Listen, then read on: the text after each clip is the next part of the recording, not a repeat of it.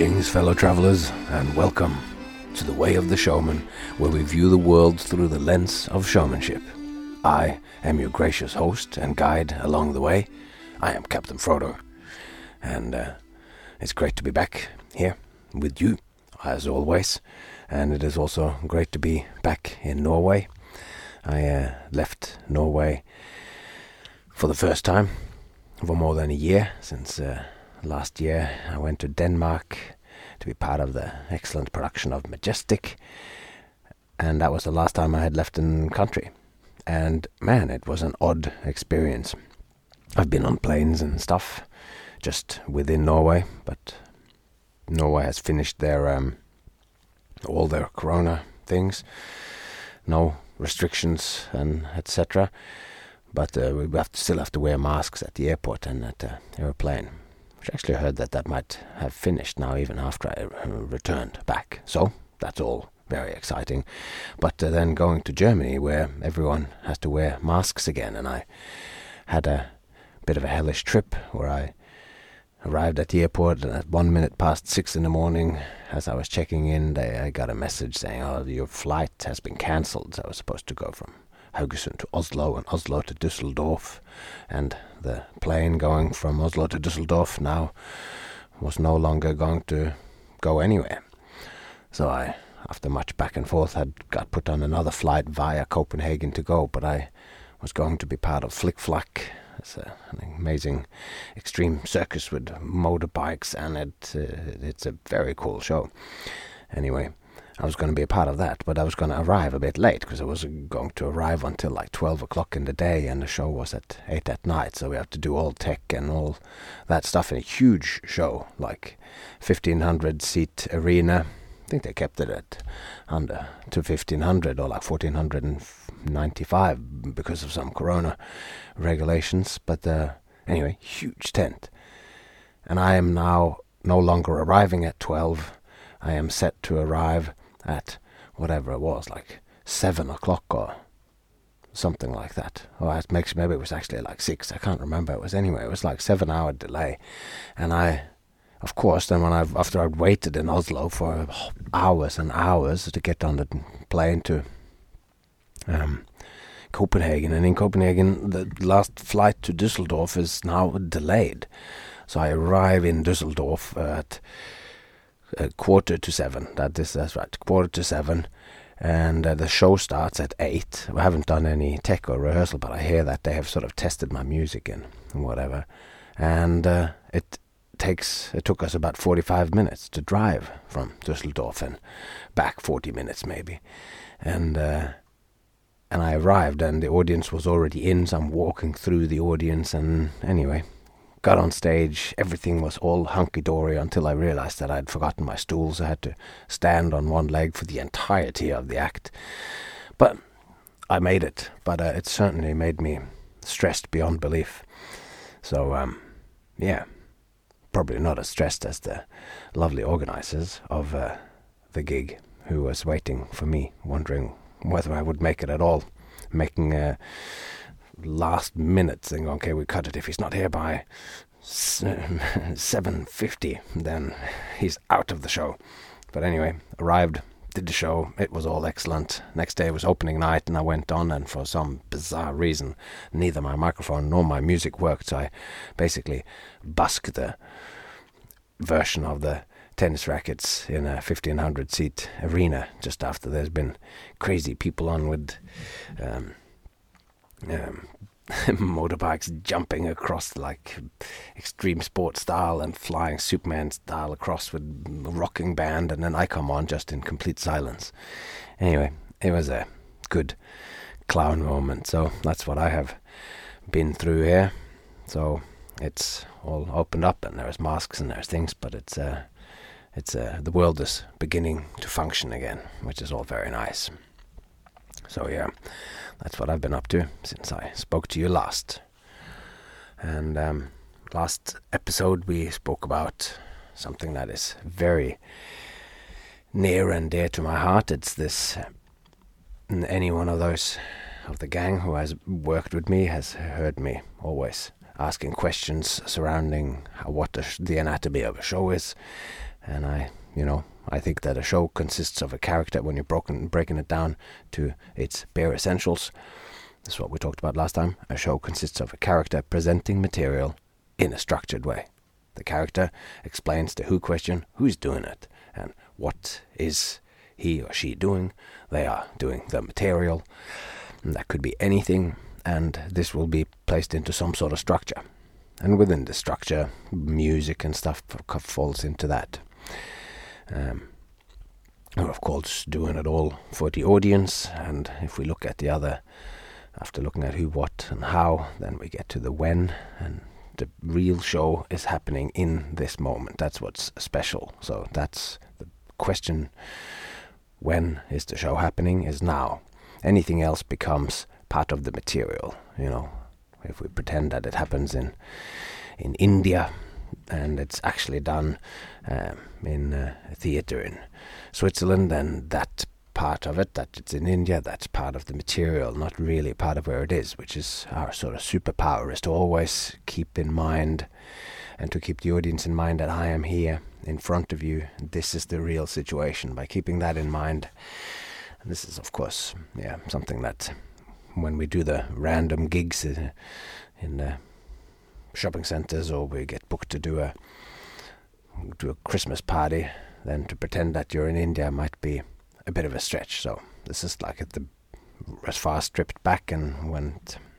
So that's when as well. Now when that's of course uh, now, and even though it could be in India set in the time of the Raj, that's part of the material. So yeah, and then in the end we connected this together with what we'd spoken about a few episodes ago about these, what I've been calling in a grand way, the faculties of soul, or just these aspects of human nature and human experience of feeling and thinking and doing.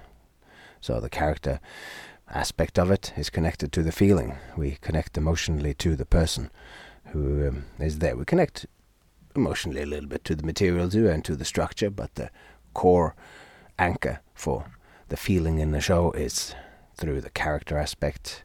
The material is what we do, and that's already then connected to the will to master something, and the structure is related to thinking. It's kind of how we structure things, and it's got a thought kind of aspect to it.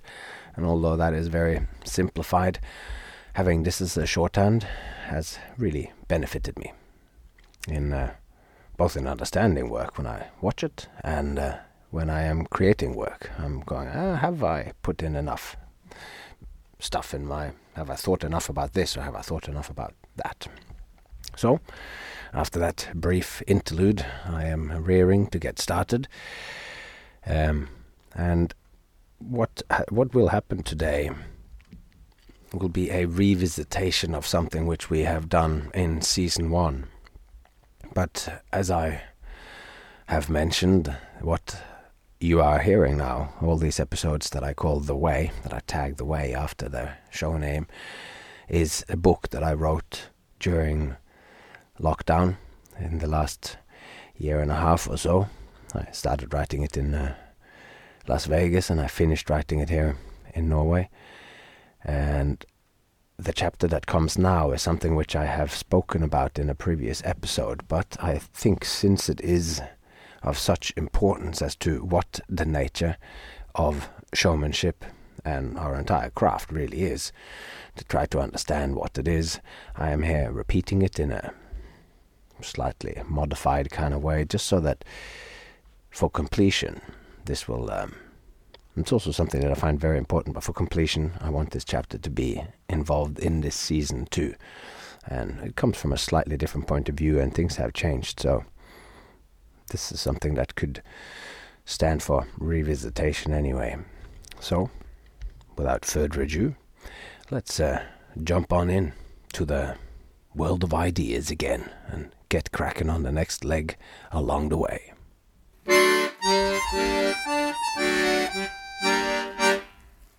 Showmanship. Now we are really getting into the heart of the matter here.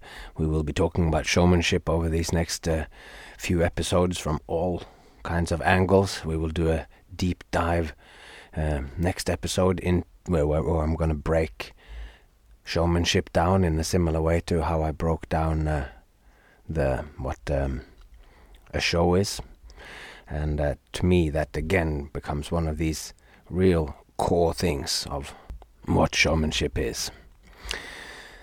But before that, we are going to have one more deep foundational look as to what is the actual nature of showmanship before we really start looking at that is what we're looking at today.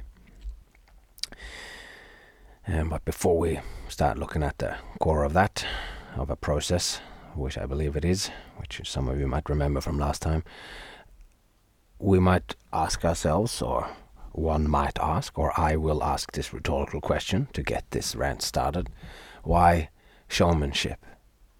Why is it showmanship and not circus or street performing or whatever? As I believe that the reasons that I am so interested in showmanship as a phenomenon separate from any particular skill can be traced to my history, my very own history as a performer. In life, I have a tendency to get completely hooked on whatever passion I have at any given moment. And when I was a juggler, I wholly identified as a juggler. When I was performing in the Kamikaze Freak Show and the Happy Side Show, I was a freak performer through and through. As the particular passion of the different subcultures of performing cross-faded one into the other, the one thing that remained constant was the performing. The passions for performing was the same, but the creative outlets changed along the way. And looking back at this long and varied history of identities has made me realize that my core passion is the very activity of presenting material for audiences, which is doing shows. So not in that in that there was one thing that remained integral as my modes of expressions changed. The thing that changed never changed in that that was the audience. I was always in a constantly expanding and evolving relationship with spectators watching me. All about it, the structures involved in pleasing audiences, the ways of capturing attention and sustaining interest, and the many things there is to show, is what's been the uniting aspect of my life. And from this realization, I became so specifically tuned. This is like I've there were so many things going on, but that's how it became so specifically tuned to showmanship as a craft. One person presenting material in a structured way for an audience. So, what is showmanship? So, that just before I offer my deep dive on it, I we look at the Google Dictionary, and that describes showmanship as a person's skill at performing or presenting things in an entertaining and dramatic way. A person's skill at performing or presenting things in an entertaining and dramatic way. Makes sense? The Cambridge Dictionary defines it as the ability to entertain people. That's pretty straightforward. And the Macmillan Dictionary defines it as the ability to do things in a lively and enthusiastic way that attracts attention. And here we have some key words here. Enthusiastic and attention. That's gonna we're gonna delve into that. But I describe showmanship as a particular way to interact with an audience, but it can also be seen as much more than that. I always like to look at what I do at different scales or levels. Zooming in and out of maps allows you to see different features of the terrain. In a zoomed in kind of way, showmanship is about entertaining an audience whilst performing. But if we zoom out, and taking a leaf out of Shakespeare's uh, all the world's a stage, and think of our world, the whole world, as our audience, then showmanship becomes a mode of meeting and interacting with the world in general. So, in this broadest sense, showmanship is a way to face and meet the world. And I'd like to dive a little deeper than the dictionary definition and ask what is showmanship on an ontological level? Uh, level, like what is the nature of this obscure phenomenon which we call showmanship, or which I call showmanship, and what lies in it? And to understand that, we have we have already taken a gander at human nature. So now, let's do the same with the very nature of showmanship. This is this is where we delve into something which we've uh, talked about before about performance and showmanship being a process and not a not a thing. So I have been a showman all my life. Well, not yet. Well, I'm still. But you know what I mean. I've not really had any other jobs than doing shows. So after all these years as an artist, the thousands of performances, what do I have to show for it all? Where is my art? I have some money in my account, even though that got sorely depleted in the last year. But I have a place to live. I have some things and some books. Actually, I have a lot of books. I have this stuff because I received remunerations from crowds who have enjoyed my performances via clever producers of fabulous events. But ultimately, it's from audiences. In other words, I've gotten paid the money that's allowed mm, that has allowed me to provide for my family. That is all results from the performances. But they are not the art itself. Where is my art? As I look back at my production as an artist, the art itself is strangely absent. I have done thousands of shows. Where are they now? I did shows with my dad for a decade, and I only have about five or six paper photographs to show for it. Not one minute of video, not a single clip of moving images of me and him performing together. These days, that's kind of hard to imagine with smartphone cameras in every pocket, or perhaps more to the point, in everyone's hands. I have several scrapbooks in my father's attic in Norway that proves that people saw me and that some of those people wrote about it in papers and magazines across the world. The world. There are some leaflets from the family circus, uh, um, Circus Nemo, no, in Circus Barnley that I performed in Denmark, and that's lying on a shelf in my Vegas hallway, or it was when I wrote the original draft of this thing. But these things the flyers for shows that I'm about to do now, they're all just memorabilia, objects associated with memorable events. It's not the art itself. Leaflets, posters, and advertising postcards are all typical ephemera. The pictures and texts on them tells of the people I did the events with, the places where I performed them, where it happened, and sometimes says a few things about what I did. All this information is on the leaflet, but the event itself is lost. It's lost in time. Because the actual product of my art, the object of my art itself, is nowhere to be found. There are videos, particularly these days, but strictly speaking, those are not the performances either. A video is a moving picture, or many moving pictures, approximately 24 a second. It captures something of my show but no amount of pictures can substitute being present at the performance. A picture tells a thousand words, yet every movie made from a book falls short of the book. What's going what's going on there? Video records, they have sound as well. Like video records sound as well as the image, so it captures a further aspect of what happened in a show at any particular moment. But the participatory experience of being somewhere is fundamentally different. No amount of pictures can substitute actually going to Paris. It simply is not the same thing. Or so my wife told me when I suggested downloading a thousand pictures of the city of love rather than going there for a romantic weekend. And telling her that I have brought bought a CD with uh, French songs uh, to go with the pictures doesn't win her over. Learned that the hard way. And a picture of a fire, or even a video of it, will capture the light and unique dance of the flames. They will all be captured. The crackle of the wood burning is represented.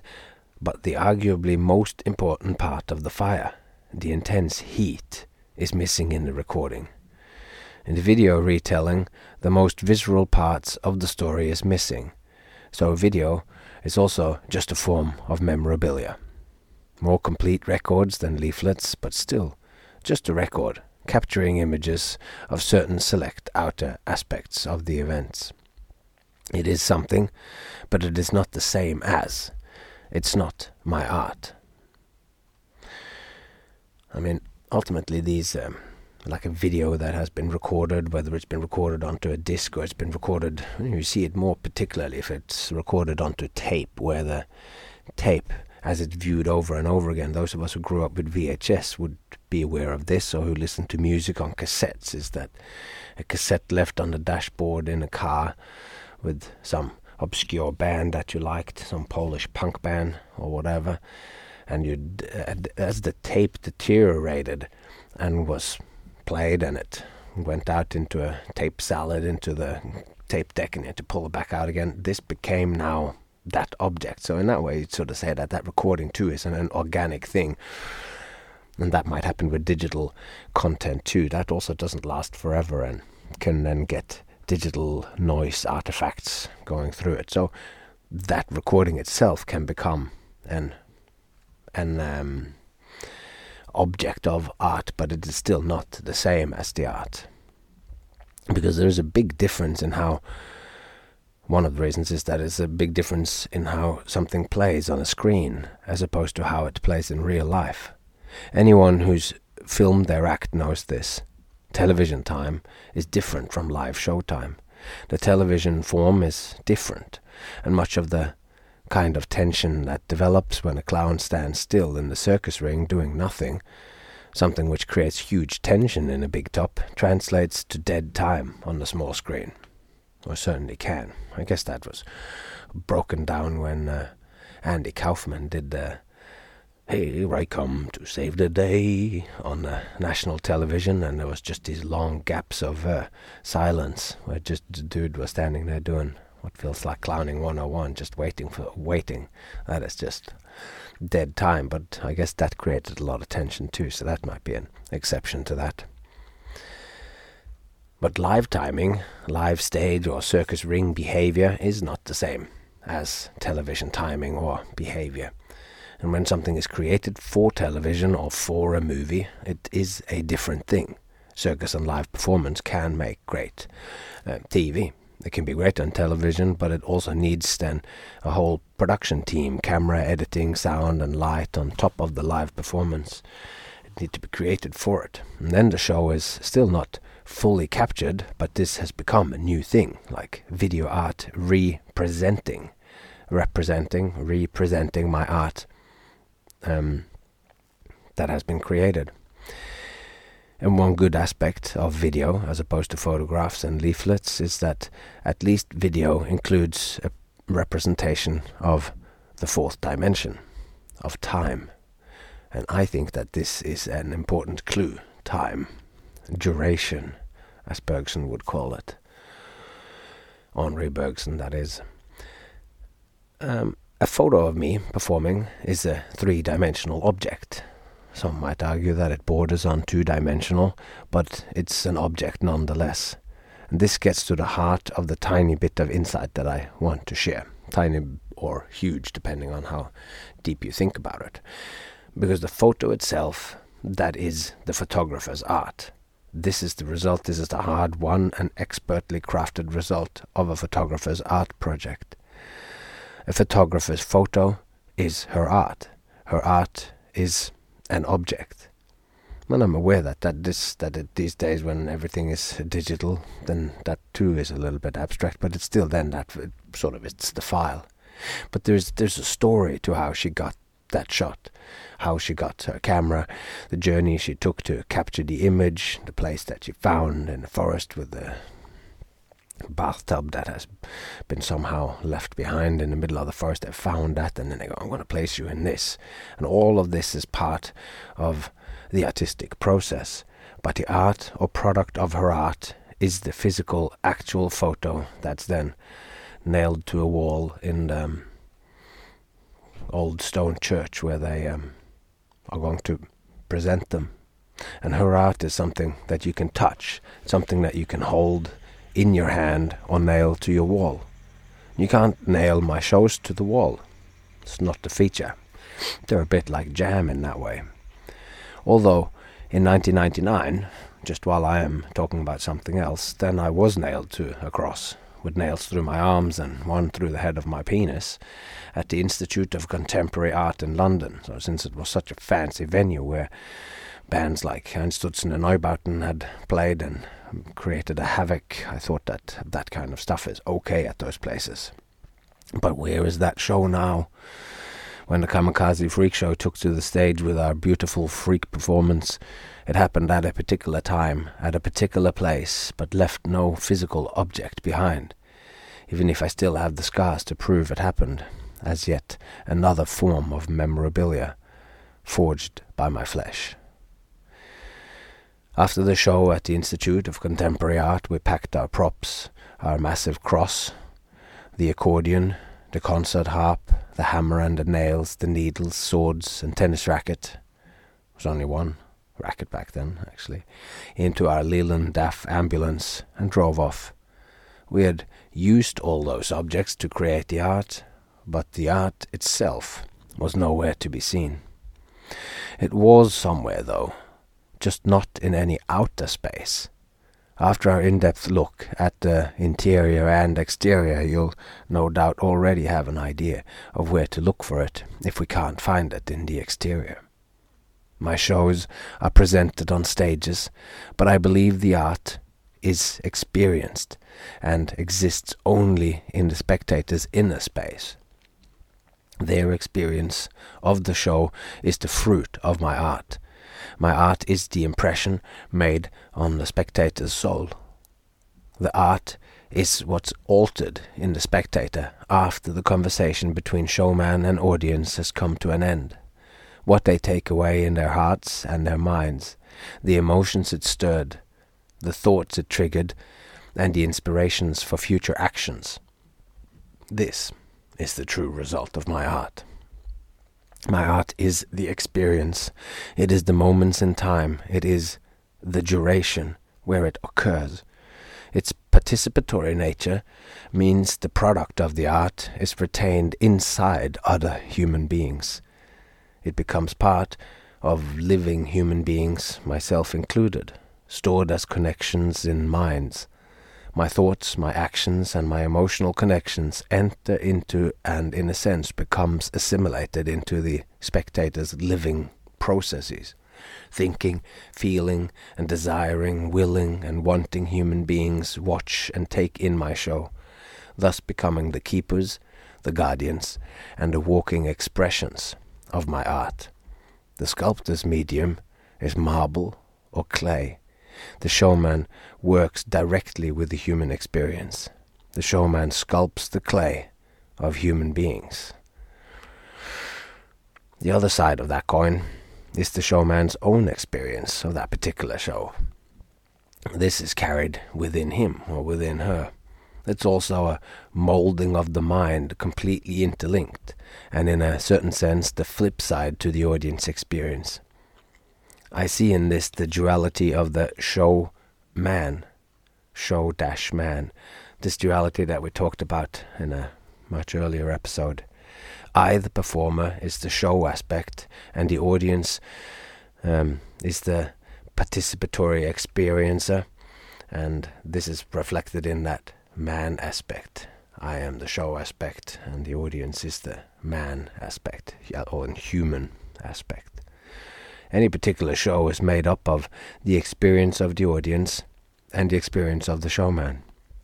Yet this is also not the finality of my art. The show or act I've created is something which happens again and again. It's like a script or a sequence of events which is repeated in real time over and over again for audiences. Anyone's any one experience of this is just one expression of that act or show.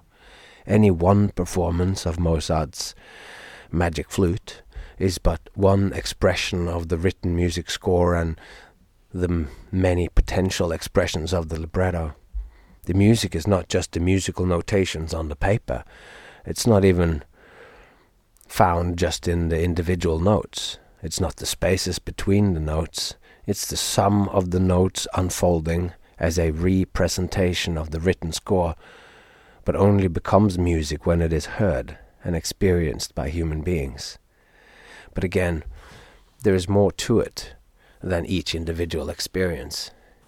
Each time another director realizes and presents an opera onto the stage, um, this becomes another representation of the many examples of expressions that lives in the opera as it was written by Mozart or um, Philip Glass or whomever it might be.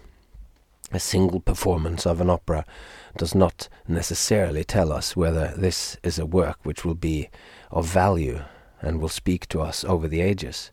This is the point, this is all to point out that there is a core of the work, perhaps part of its nature, which lives in the work's repetition and retelling or representation.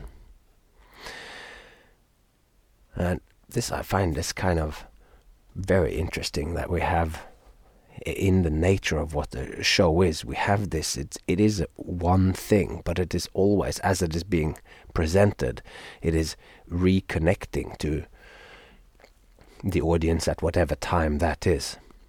If it's a brand new show that we have created and we presented for the first time at the Adelaide Fringe Festival or at the Edinburgh Fringe Festival or at the Sydney Opera House, then that work we will only know whether that is something that goes on to become something a la the Little Prince or or uh, Les Miserables, whatever these books or artistic things that can be expressed again and again.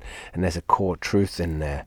This ties together for me with this the whole idea that we've spoken about at some point where that the original text of the Little Prince needs to be retranslated every now and then because the original text always remains relevant. It always connects to people throughout the ages, but each time it's translated into another language, that becomes kind of dated.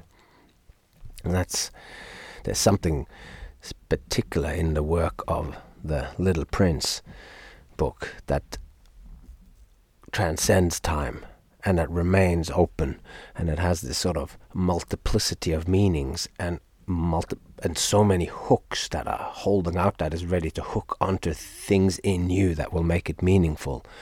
And it remains so for decades and some of these works like um, the magic flute it r- remains uh, gripping for audiences hundreds of years later. So there is something in there which is which is not which is which is beyond the like the actual plan or uh, the idea or whatever. And this is where we can perhaps see that there is a kinship between this aspect of a show's sort of repetition and the core that lies within it not the specific expression of each show that happens in the day that I did my act at. Um, FlicFlac and I came out and I didn't have my chair. That's like just just one aspect of what could happen and, and whatever in this one. And this all of this that there's a something in an act which is not just um, the actual physical representation or repetition of it. This makes me think a little bit about Plato's concept of the world of ideas and every time I say that in these episodes in the beginning, when I say world of ideas, then I think of Plato. He'll, he'll, he, it's also called um, the theory of forms. Because Plato, he thought that the physical world wasn't as real or true or timeless as the absolute unchangeable idea. Like each individual rabbit, for instance, is just an imperfect manifestation of the idea of a rabbit. This goes a little bit to what we just spoke about now. Like the idea, the idea with capital I was an entirely different and more perfect state of being. The ideal representation, the original form, the mold which every incarnation was a particular expression of. Um, in this light, the show is the idea, and the showman becomes the catalyst for the manifestation of that idea. Each particular performance is a single perfect and imperfect, full but incomplete incarnation of the idea. And the showman converts this idea into reality. He makes the ideas real, real. Yeah. I don't want to go too far into Plato, uh, and also I can't help but comment that I read um, some interesting stuff by uh, Hans Georg Gadamer, another German philosopher who I will get back to at a later point, uh, because I he, I discovered him and realized that all the stuff that I have painstakingly eked out over a long time, and to the nature of what showmanship is, actually is described already by Gadamer. So should have read him before, but anyway, at least it means that I haven't been uh, uh, completely off on some obscure thing. Turns out there are books written about the things. But anyway, Gadamer, he he has some doubts as to whether Plato actually did believe that world of ideas was a separate thing, which is a huge thought for those of you who are interested in philosophy. I hadn't sort of heard that before, because Plato is the guy who's on the famous painting there. He points upward to the world of ideas as Aristotle is pointing out um, into the world. Anyway, that is a digression that will should be edited out, but won't be for those philosophy nerds out there. Anyway, as I don't want to go too far into Plato, but I did anyway. Uh, but only I want to point out that there are many aspects of my art, or art in general, which aren't found in a concrete object, or even in a real life performance of my act, for instance. My art is not a thing to be found in the world, it is a process. It's something that happens in time, an interaction, an interaction between elements. It's a sequential unfolding in time, a particular sequence of actions or steps taken in order to achieve a particular end of emotional, intellectual experience in humans watching. And this is my key insight as I see it. A show is not a thing. It is a process. It's an unfolding in time. Much like you. You aren't a thing either.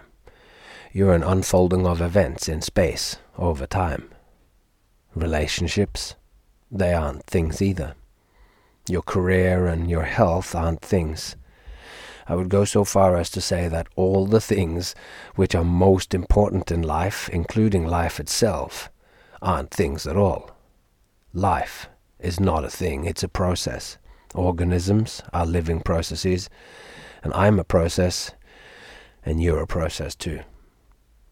You're an experiencer, and these experiences makes you feel, think, and do certain things at certain times. The experiences, like watching me perform, changes you. Maybe hearing something I said, maybe the images presented triggered something in you, connections were made. Either way, you will change. Sometimes subtly, other times more profoundly. You learn new things, you form new opinions, which again leads you to taking actions that you wouldn't have taken yesterday. You are a work in progress, a process. Even the first time we watch um, an act, the first time somebody watches my act, they see one thing, and the next time when they watch it again and they realize that all the slapstick that looked like it was just complete chaos is actually some elegantly choreographed dance like that creates the illusion of chaos, you are altered and you don't see the same thing the second time you see it, even when you listen to a recorded piece of music, Glenn Gould playing the Goldberg variations. You listen to the aria of that, and you it hits you in one particular way, and then the next day when you hear it again, or you hear it again straight afterwards, it's different because you have just heard it beforehand. So, my art, my show, and life itself are not like a crystal or better analogy to show to shows than life is not saying that it's a crystal, but to saying that life is more like a fire. That fits better. A pure crystal is made from one homogeneous substance like carbon or water, ice, with a naturally geometrically regular form. A crystal is basically, you know, a, a fancy rock, a rock with a more regular structure. And ultimately, both crystals and less fancy rocks are created through processes. And the coming together of molecules in a highly organized structure was a process. But the crystal itself is different from the process. It's the result of the process. Even if, though, any rock you pick up still is in a process of existence, withering or being eaten by lichen or chickens to become gastroliths, rocks they have to help digestion in their stomach, with any process, like crystallization or fire, is a series of actions or steps leading to a particular end crystals and fire exists on completely different timescales, and their end products are very different in the two processes. The product of the crystallization is the crystal, and the product is the end in a certain sense. The end product of the fire is cold ash, which is not the part of the fire process best describing the fire. The most important aspect of the fire is the process, the burning, the heat, and the light, not the cold ashes left behind when the process is done. The heat and light are the defining characteristics of the fire, and like my art, it dissipates once the process comes to an end. A crystal, on the other hand, is a more orderly and simple thing its constituents arranged in a highly ordered and rigid formation. Placed next to a fire, a crystal has stillness where the fire has movement. After a while, the process of fire has finished, and the logs have all burnt up and become ash, and next to it, on the cooling ground, the crystal still lies, still, with the heat gained from the fire slowly dissipating.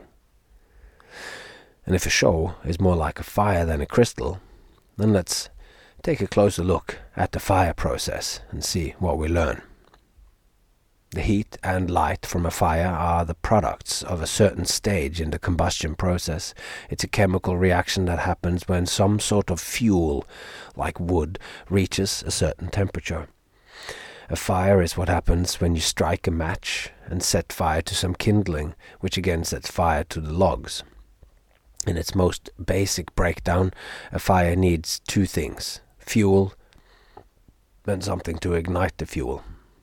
I mean, you also need an atmosphere with oxygen and for the process to happen, but we'll leave that aside for now. Get back to it maybe. Fuel and something to light it with are the bare essentials needed to get a fire going outside your caravan when you want some heat and light, after the strings of carnival lights have gone out and the carousels and Ferris wheel has come to rest. You want a primordial fire, turning used popcorn boxes and torn tickets and broken pallets into a glorious fire process, which might be as captivating to watch after a long day of shows and endless interactions with spectators and carnival patrons, as captivating to watch as the shows that have been displayed on the on the midway. Something similar about those two things.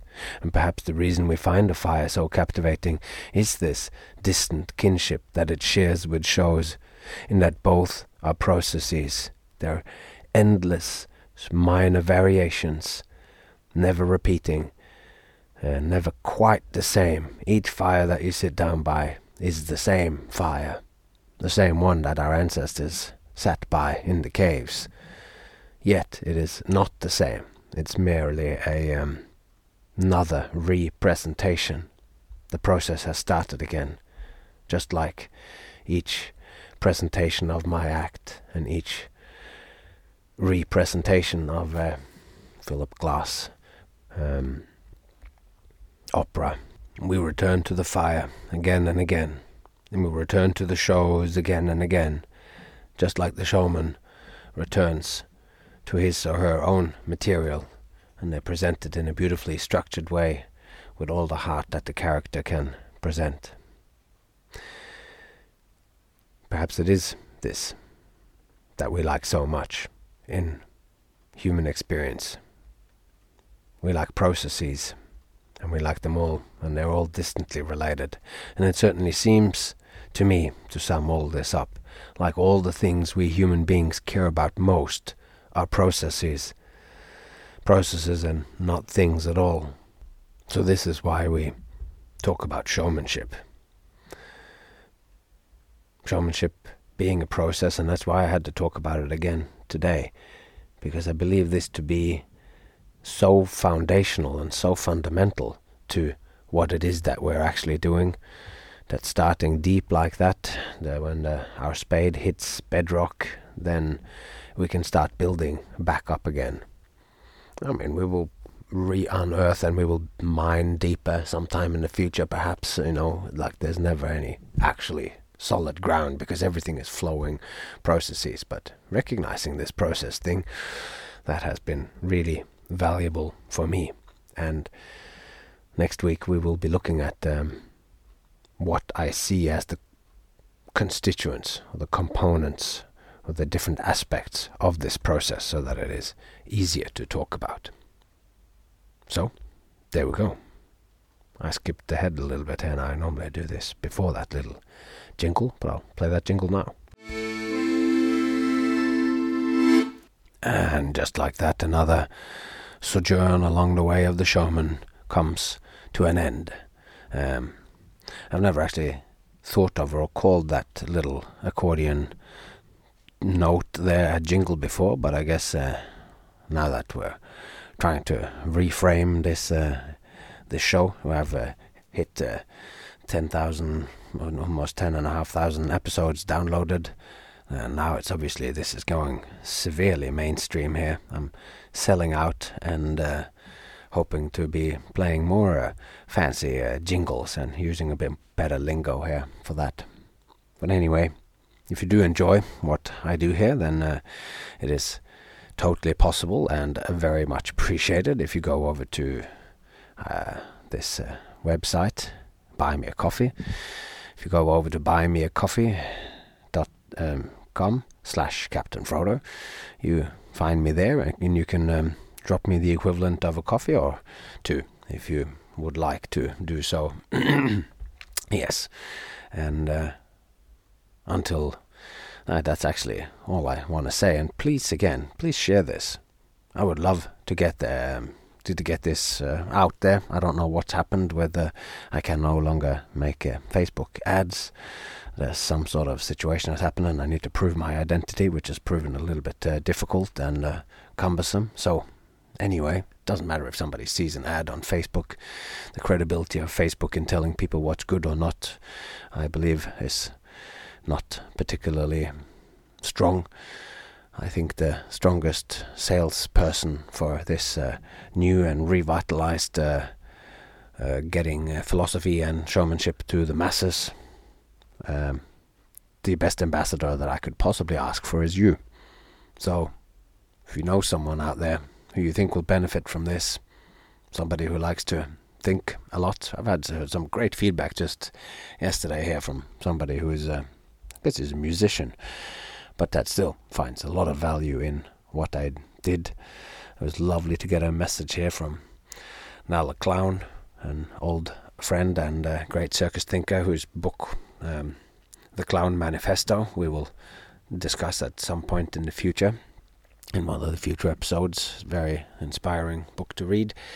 And um, he just said that he's just listened through all the episodes up until now and he's out on tour and he decided to go back and begin from the beginning again, listen to to the way. So it is so lovely. All these little messages that I get from performers from around the world, and the growing number of you that I have been collaborating with. I am forever grateful, and I am very glad that this uh, these um, rambling thoughts that I present that they are finding a home in performers' hearts around the world. And my heart goes out to Melbourne, who is now within the next couple of days going to come out of the world's longest lockdown in 200 and I don't know how many days. I don't I don't know how how you have managed such yeah all kudos to you and to all you beautiful people around the world who's remaining true to the craft of showmanship and circus in these trying times. It hasn't been easy for any of us, but uh, that uh, light in the end of the tunnel is coming closer, I think, for all of us. But with that said, all that's left to be said is uh, take care of yourself and those you love, and I hope to see you along the way.